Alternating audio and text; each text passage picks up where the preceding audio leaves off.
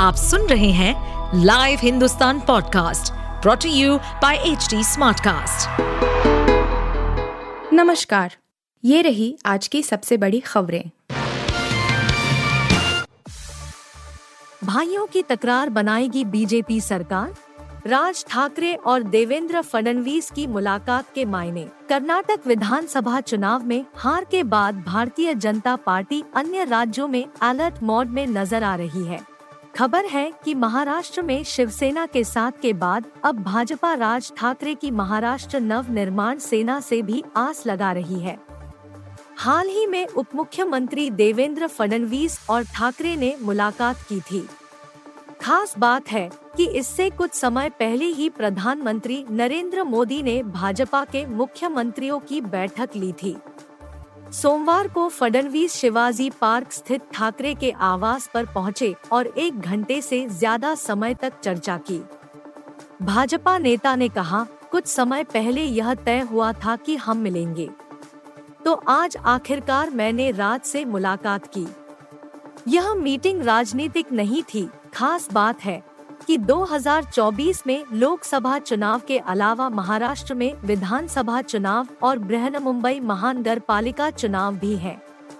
कहा जा रहा है कि भाजपा खास तौर से बीएमसी चुनाव के लिए मनसे का साथ चाहती है। राज की पार्टी का अब भी मुंबई, नासिक और पुणे में प्रभाव है।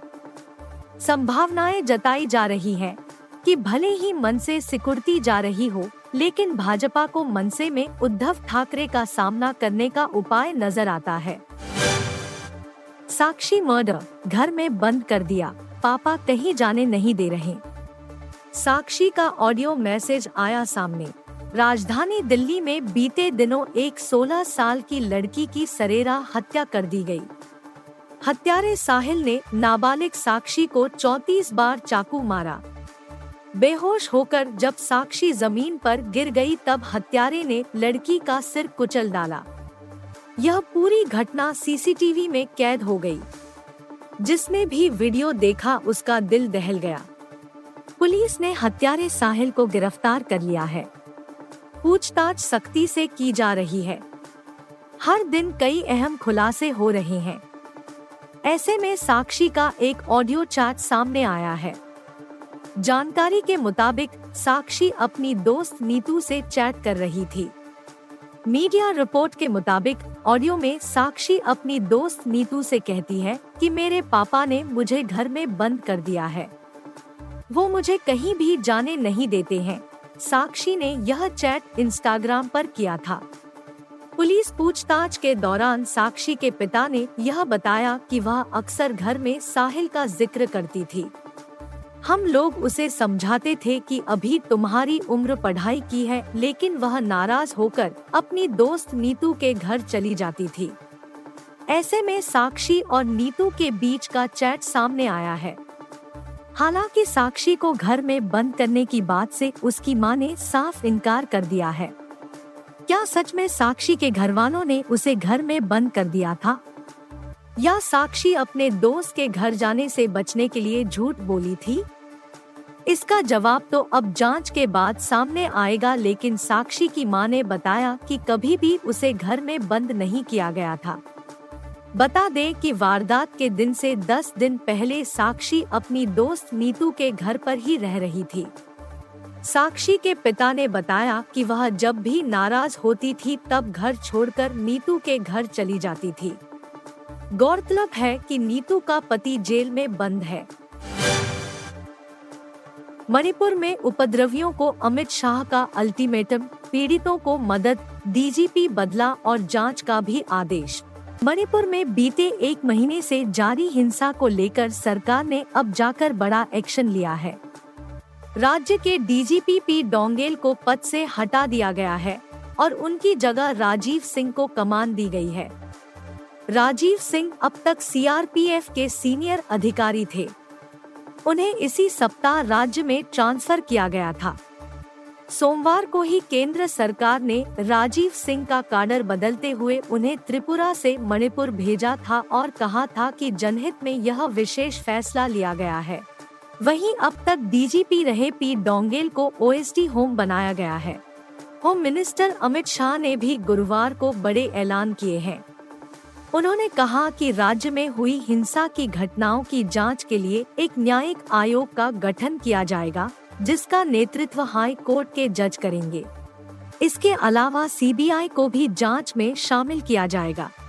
अमित शाह ने कहा कि कल से राज्य में सुरक्षा बल सर्च ऑपरेशन चलाएँगे। इस दौरान यदि किसी के पास हथियार पाए गए तो फिर कड़ा एक्शन लिया जाएगा।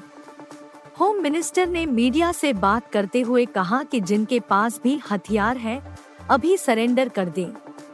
यदि उसके बाद पाए गए तो फिर कड़ा एक्शन होगा। मणिपुर में तीन मई से जारी हिंसा में अब तक 80 लोगों की मौत हो चुकी है जबकि 300 लोग जख्मी हुए हैं। यही नहीं राज्य के पैंतीस हज़ार लोगों को पास के मिजोरम असम राज्यों में शरण लेनी पड़ी है। अपना घर छोड़ने को मजबूर होने वाले लोगों में कुकी और मैतेई दोनों ही समुदायों के लोग हैं। मणिपुर हाई कोर्ट ने एक फैसला दिया था, जिसमें मैतेई समुदाय के लोगों को एसटी का दर्जा दिए जाने पर विचार करने की सलाह सरकार को दी थी। इसके बाद से ही राज्य में कुकी समुदाय के लोग भड़क गए थे। फिर उनके तीन मई को एक प्रदर्शन के दौरान राज्य में माहौल खराब हो गया था और तब से ही हालात सामान्य नहीं हो सके हैं। सुप्रीम लीडर अपने लिए स्मारक बनाना चाहते हैं। नई संसद के उद्घाटन पर नसीरुद्दीन शाह का तंज। बॉलीवुड एक्टर नसीरुद्दीन शाह केंद्र की नरेंद्र मोदी सरकार के मुखर आलोचकों में से एक हैं। उन्होंने नए संसद उद्घाटन समारोह पर तंज कसा है। उन्होंने इसकी तुलना पीएम मोदी के स्मारक से की है। नई संसद के बारे में जब उनसे पूछा गया तो उन्होंने कहा कि सर्वोच्च नेता अपने लिए एक स्मारक बनाना चाहते हैं। आपको बता दें कि उन्होंने इस दौरान प्रधानमंत्री नरेंद्र मोदी का भी ज़िक्र किया। हालाँकि एक्टर ने इस बात को ज़रूर स्वीकार किया कि संसद भवन की नई इमारत समय की मांग और ज़रूरत थी। लेकिन उन्होंने उद्घाटन समारोह पर सवाल उठाया। उद्घाटन समारोह पर विपक्ष के सुर में सुर मिलाते हुए नसीरुद्दीन शाह ने कहा, पुरानी संसद 100 साल पुरानी थी, इसलिए एक नई इमारत की ज़रूरत थी, लेकिन क्या इस तरह के समारोह की ज़रूरत थी? जहाँ आप हर चीज़ में धार्मिक पहलुओं को शामिल कर रहे हैं, उन्होंने कहा, आप पुजारियों से घिरे हुए आते हैं, जैसे कि यह इंग्लैंड का राजा है जो बिशपों से घिरा हुआ है। आप राजदंड लेकर आते हैं। भव्यता के भ्रम की एक सीमा होनी चाहिए।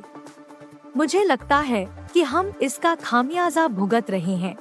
नसीरुद्दीन शाह ने आगे कहा कि नया भवन हमारे लोकतंत्र का प्रतीक है और मुझे आशा है कि यह हमारे लोकतंत्र को संरक्षित करने में सफल होगा। WTC 2023 फाइनल में टीम इंडिया को कौन दिला सकता है? सफलता, पोंटिंग ने बताए नाम। ऑस्ट्रेलिया के पूर्व कप्तान रिकी पोंटिंग ने उन भारतीय खिलाड़ी का नाम बताया है, जो आईसीसी वर्ल्ड टेस्ट चैंपियनशिप 2023 के फाइनल में उनकी टीम के खिलाफ रन बना सकते हैं। पोंटिंग ने रोहित शर्मा, शुभमन गिल, विराट कोहली और चेतेश्वर पुजारा का नाम लिया है। पुजारा ने ऑस्ट्रेलिया के खिलाफ 2033 रन बनाए हैं और पाँच शतक जड़े हैं। ऐसे में 7 जून से लंदन के ओवल में खेले जाने वाले फाइनल में उनका अहम योगदान हो सकता है। विराट कोहली भारत की दूसरी उम्मीद होंगे, क्योंकि उन्होंने टेस्ट क्रिकेट में लय हासिल कर ली है और ऑस्ट्रेलिया के खिलाफ घरेलू टेस्ट सीरीज़ में चौथे मैच में दमदार शतक ठोका था। आईसीसी रिव्यू में रिकी पोंटिंग ने कहा, इसमें कोई शक नहीं कि ऑस्ट्रेलियाई टीम विराट के बारे में बात करेगी और वे पुजारा के बारे में बात करेंगे। वे दो हैं, जो बड़ा अंतर पैदा कर सकते हैं। उन्होंने आगे कहा, पुजारा अतीत में और ऑस्ट्रेलिया में उनके टीम के लिए कांटा रहे हैं और यह विकेट संभवतः ऑस्ट्रेलियाई पिच की तरह होगा। वे जानते हैं कि उन्हें उसे जल्दी आउट करना होगा। वे यह भी जानते हैं कि विराट पिछले कुछ हफ्तों में संभवत टी क्रिकेट में अपने सर्वश्रेष्ठ प्रदर्शन की ओर लौट रहे हैं। उन्होंने मुझे बताया कि अभी उन्हें जो लग रहा है, वह यह है कि वह लगभग अपने सर्वश्रेष्ठ पर वापस आ गए हैं और यह ऑस्ट्रेलियाई टीम के लिए इस मैच में एक अशुभ चेतावनी है। पोंटिंग ने कप्तान रोहित शर्मा को एक बल्लेबाज के रूप में जोड़ा, जो भारत को द ओवल में डब्ल्यू फाइनल में आगे लेकर जा सकते हैं। उन्होंने एक और सलामी बल्लेबाज का भी समर्थन किया। शुभमन गिल को बॉर्डर गावस्कर ट्रॉफी के अंतिम दो टेस्ट मैचों के लिए चुना गया था और उन्होंने अहमदाबाद में 128 रन बनाकर डब्ल्यूटीसी फाइनल में जगह बनाने का दावा किया था। आप सुन रहे थे हिंदुस्तान का डेली न्यूज़ रैप जो एच टी स्मार्टकास्ट की एक बीटा संस्करण का हिस्सा है। आप हमें फेसबुक ट्विटर और इंस्टाग्राम पे एट एच टी या podcasts@hindustantimes.com पर ईमेल के द्वारा सुझाव दे सकते हैं। इस पॉडकास्ट पर अपडेटेड रहने के लिए हमें फॉलो करें एट एच टी हम सारे मेजर सोशल मीडिया प्लेटफॉर्म्स पर मौजूद हैं। और और ऐसे पॉडकास्ट सुनने के लिए log on to W W W dot H T Smartcast dot com